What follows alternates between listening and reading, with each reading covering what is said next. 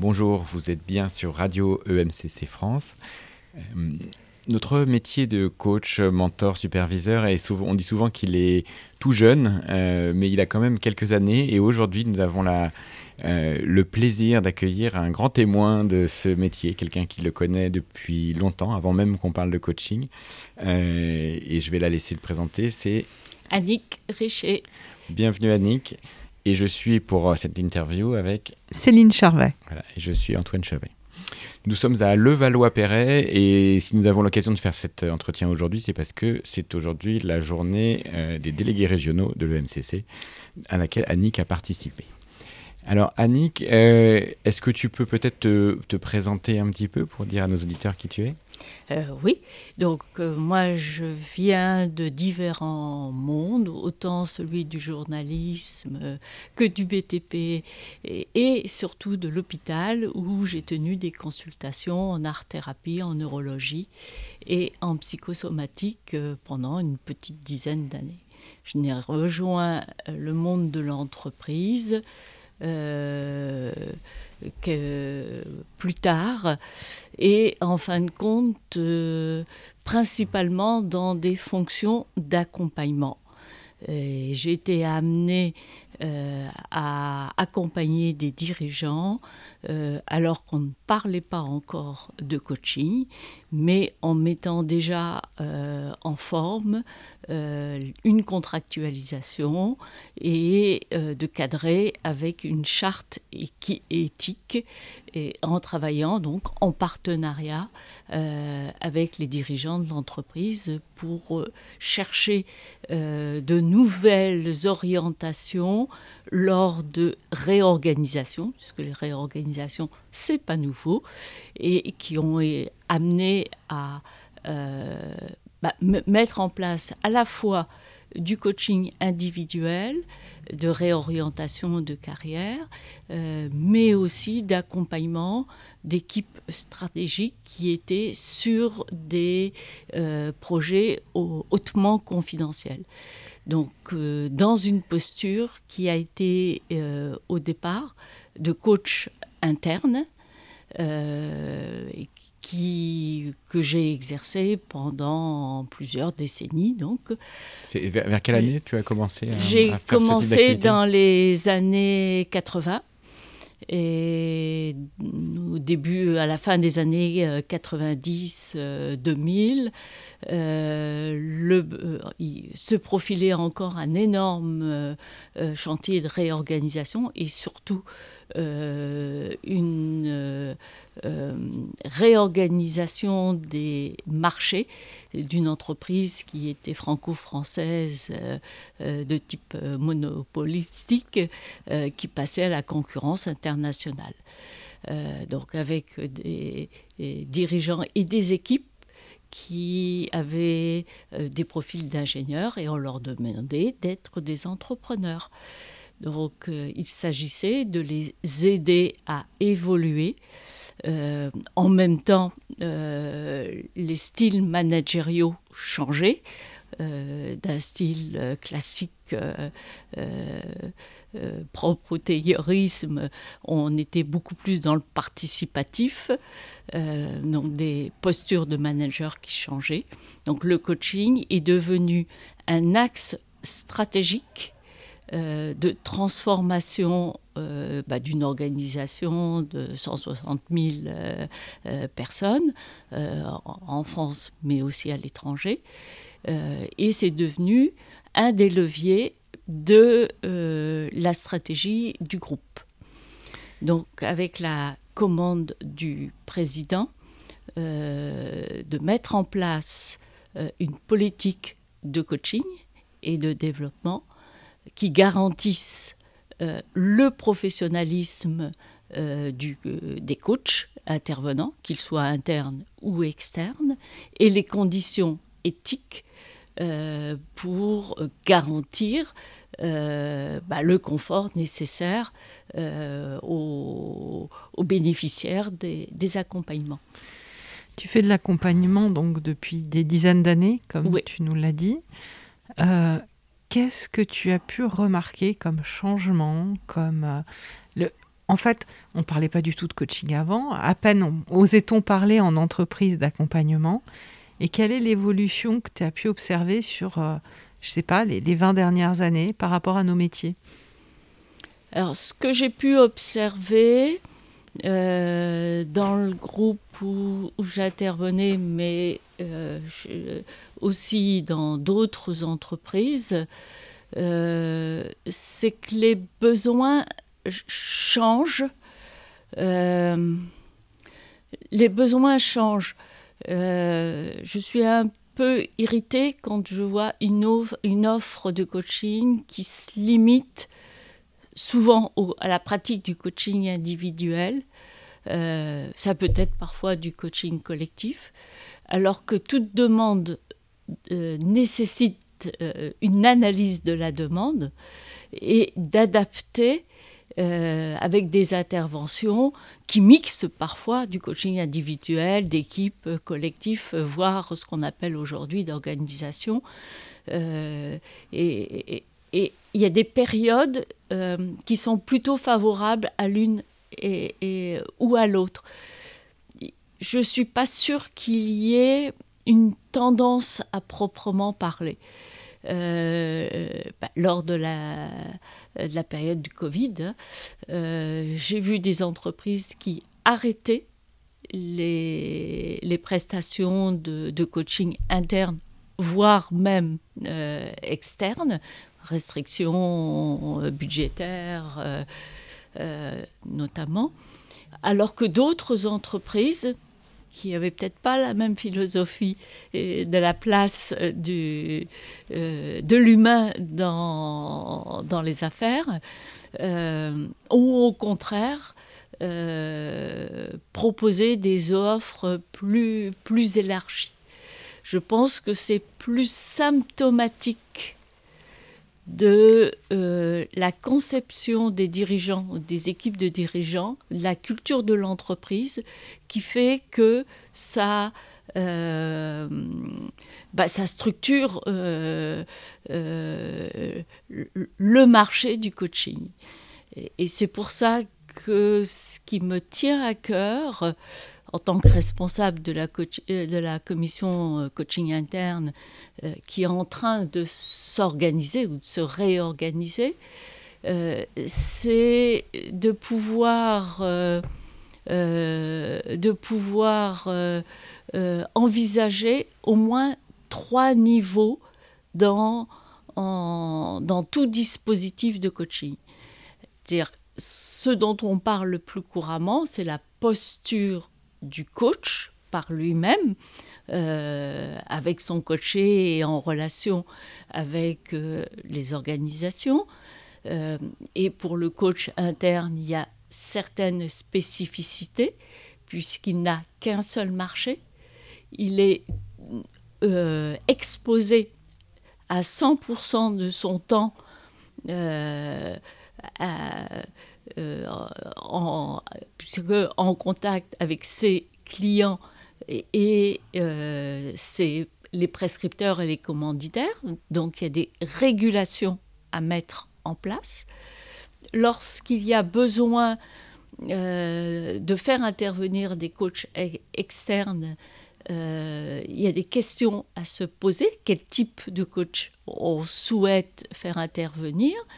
Euh, les acteurs de l'entreprise ne connaissent pas toujours bien nos, métiers. Donc euh, le coach interne peut être un intermédiaire euh, dans le choix de prestataires externes, de composer aussi des équipes mixtes de coach interne et, et externes. des questions qui sont plus ou moins présentes selon les moments. Euh, d'apprécier euh, l'impact de, des prestations. Euh, le coach interne est particulièrement bien positionné puisque bah, si vous demandez l'avis à un coaché, voire au signataire du contrat, en général, tout le monde est content. Mais ça, on sait que c'est un biais psychologique qui est connu. Dès qu'on s'occupe, on écoute les gens, les gens sont contents. Qu'est-ce qu'il en reste six mois, un an, deux ans après. Euh, donc le, coach euh, interne peut mettre en place des dispositifs, des évolutions de ce qu'a pu apporter le coaching euh, et son impact dans le temps euh, en, rapport avec les, les, les, effets souhaités ou, se laisser surprendre d'autres euh, apports que, du coaching. Et puis ça, c'est un deuxième niveau de régulation du marché interne, les conditions éthiques dans lesquelles les uns et les autres interviennent, et quand il y a des soucis, des dilemmes éthiques, euh, comment les résout-on euh, et, toutes les questions qui peuvent se poser euh, lorsqu'on met en place des, des prestations de coaching. La relation commerciale avec les coachés internes, mais aussi la relation des coachs internes qui ont une carrière euh, qui travaillent, qui interviennent à, temps complet ou à temps partiel, qu'est-ce qui est compatible, pas compatible? Donc il y a euh, un certain nombre de dilemmes qui peuvent euh, surgir et comment les, les règle-t-on Donc comment les... Et donc, oui, il y a des. Oui, vas-y, Il y a des questions comme la, la, la carrière aussi après avoir été coach interne. Est-ce qu'on peut reprendre un poste de direction au sein d'une organisation dans laquelle on a coaché pendant quelques années? Voilà. Euh, alors, euh, ça, c'est typiquement des problèmes de régulation, puisque très souvent, euh, les entreprises qui mettent en place des dispositifs de ce type font respecter le principe qu'un coach interne n'intervient pas dans son entité, ni avec les personnes avec qui il est en proximité, parce qu'il n'y a pas que hiérarchique, il peut y avoir euh, d'autres euh, relations. Euh, donc oui, il y a des coachs qui ont besoin, envie de changer et qui reprennent des fonctions de dirigeants. mais effectivement, ça ne se fait pas, ça s'improvise pas. Euh, et ils deviennent dans ce cas-là des, dirigeants coach ou des, et, qui peuvent continuer à euh, avoir un rôle euh, dans l'animation de l'accompagnement dans les organisations. Sur le coaching interne, donc tu as écrit un livre mm. il y a pas mal d'années déjà, si j'ai cru comprendre. édité en 2005. En 2005. Donc tu m'as dit qu'il était en réécriture aujourd'hui. Oui. Donc il y aura une nouvelle édition. Je, euh, je suis en train de le réécrire si les fondamentaux restent valables, pertinents. Bah, depuis, avec l'expérience, il y a des points à approfondir et, effectivement, je, l'ai remis sur la table pour euh, être écrit. Et donc, du coup, euh, de, ce fait, euh, donc il y a beaucoup de questions qu'on peut se poser sur le coaching interne qui trouveront sûrement beaucoup de réponses au sein de ton ouvrage. Donc, il y a celui de 2005, on peut encore le, trouver, même si non, on peut plus le trouver. On, le retrouve euh, euh, quand il est né euh, en occasion. Bah, d'occasion, on peut le, retrouver. D'occasion, je donne quand même les références à nos auditeurs et nos auditrices. Donc, c'est le coaching en interne à l'aube du développement managérial durable. Mm. Que, d'actualité. Enfin, en 2005, mm. on peut dire qu'il y avait une certaine vision je dirais, puisque c'est des questions qu'on se pose aussi beaucoup aujourd'hui. Mm. Donc par Annie Crichet aux éditions Demos. Mm. Et donc, du coup, tout ce dont tu nous parlais sur le positionnement du coach interne, etc., je pense que c'est vraiment euh, abordé dans le cadre de cet ouvrage. Il est. Alors, les deux niveaux que je viens d'évoquer, à savoir la pratique du coaching avec une posture de coach interne, oui. Les régulations du marché interne, oui. Euh, dans cet ouvrage est seulement esquissé euh, l'aspect de politique et de gouvernance de l'accompagnement dans les organisations.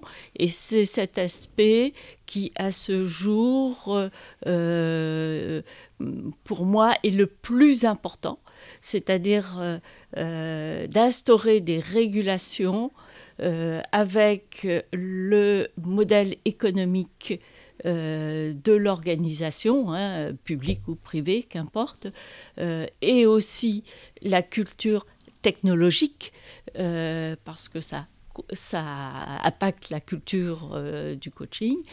Euh, et, cet aspect est, à mon sens, insuffisamment pris en considération. parce que c'est ce qui va faire qu'un coaching aura plus d'impact et lui garantir aussi des conditions éthiques euh, à proprement parler, parce que, euh, en fin de compte, les valeurs du coaching peuvent paraître euh, antinomiques aux valeurs de, de l'entreprise. dans l'entreprise, quand on est salarié, on est en subordination. Nous, nous prenons l'autonomie.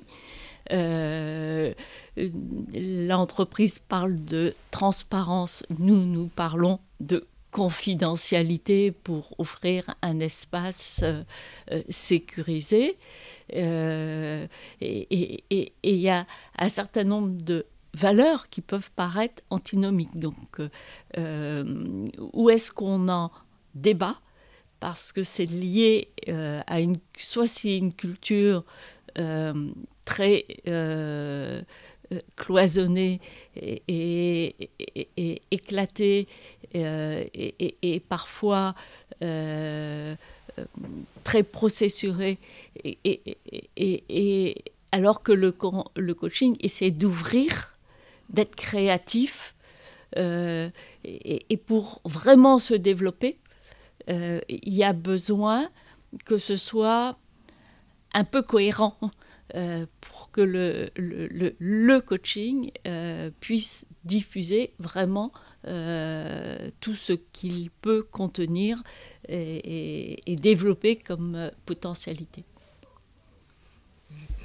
Merci pour ces, jolis paradoxes qui viennent en effet interroger l'entreprise euh, au cœur. Je m'imaginais un, processus de coaching interne qui fasse l'objet d'un excès de procédure, qui pourrait perdre sa, son essence et sa respiration. Et en même temps, on peut imaginer que mettre du cadre, ce soit à un moment donné nécessaire pour le déployer à une certaine, euh, je dirais, euh, envergure, dans des bonnes conditions de, sécurité pour tout le monde. Et en fait, je parle de régulation justement parce que les régulations, c'est dynamique avec mhm. l'évolution des entreprises, des demandes.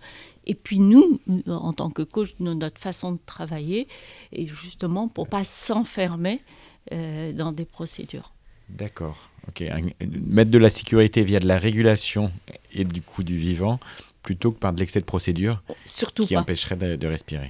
Merci beaucoup. Et du coup, juste une dernière question. Au sein de l'EMCC, tu, tu viens d'arriver, si j'ai bien hmm. compris, et donc tu vas animer la commission euh, de coaching interne. Oui. D'accord, ok. Donc, euh, bah, bienvenue au sein de l'EMCC, Annie. Merci. Déjà. Et euh, bah, moi, j'ai hâte d'échanger plus longuement avec toi sur cette question du coaching interne qui est qui comprend tous nos métiers du coaching, mais je dirais avec euh, une tonalité un peu spécifique. Il y a quelque chose, euh, le fait d'être dans l'entreprise, effectivement, mm. amène une tonalité qui est spécifique à ces coachs qui, qui, qui sont confrontés peut-être à des problématiques ou à des questionnements éthiques même, je dirais, qu'on n'a peut-être pas quand on est en dehors de l'entreprise en tant que coach indépendant. Et dans la durée. Et dans la durée, oui, tout Et dans la durée. Tout à fait. Merci beaucoup, Annick. Et puis, si je peux me permettre, euh, merci aussi. Et, ce qui me frappe en t'écoutant, c'est que quand on regarde des grandes entreprises d'une certaine taille, tu as parlé de 100 000 euh, euh, salariés ou plus, c'est qu'il y a une forme d'homogénéité avec des styles différents sur des grandes fonctions financières, commerciales, marketing.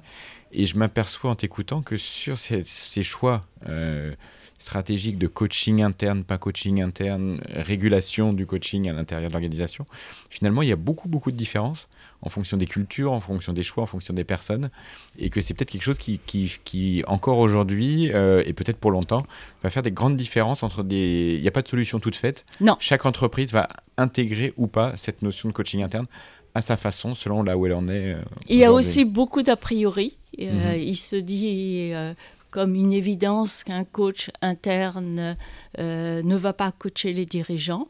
Moi, j'ai vécu l'inverse. J'ai été amenée à coacher des très hauts dirigeants du groupe pour des raisons de confidentialité. Mhm. et il ne se serait pas confié à un coach externe.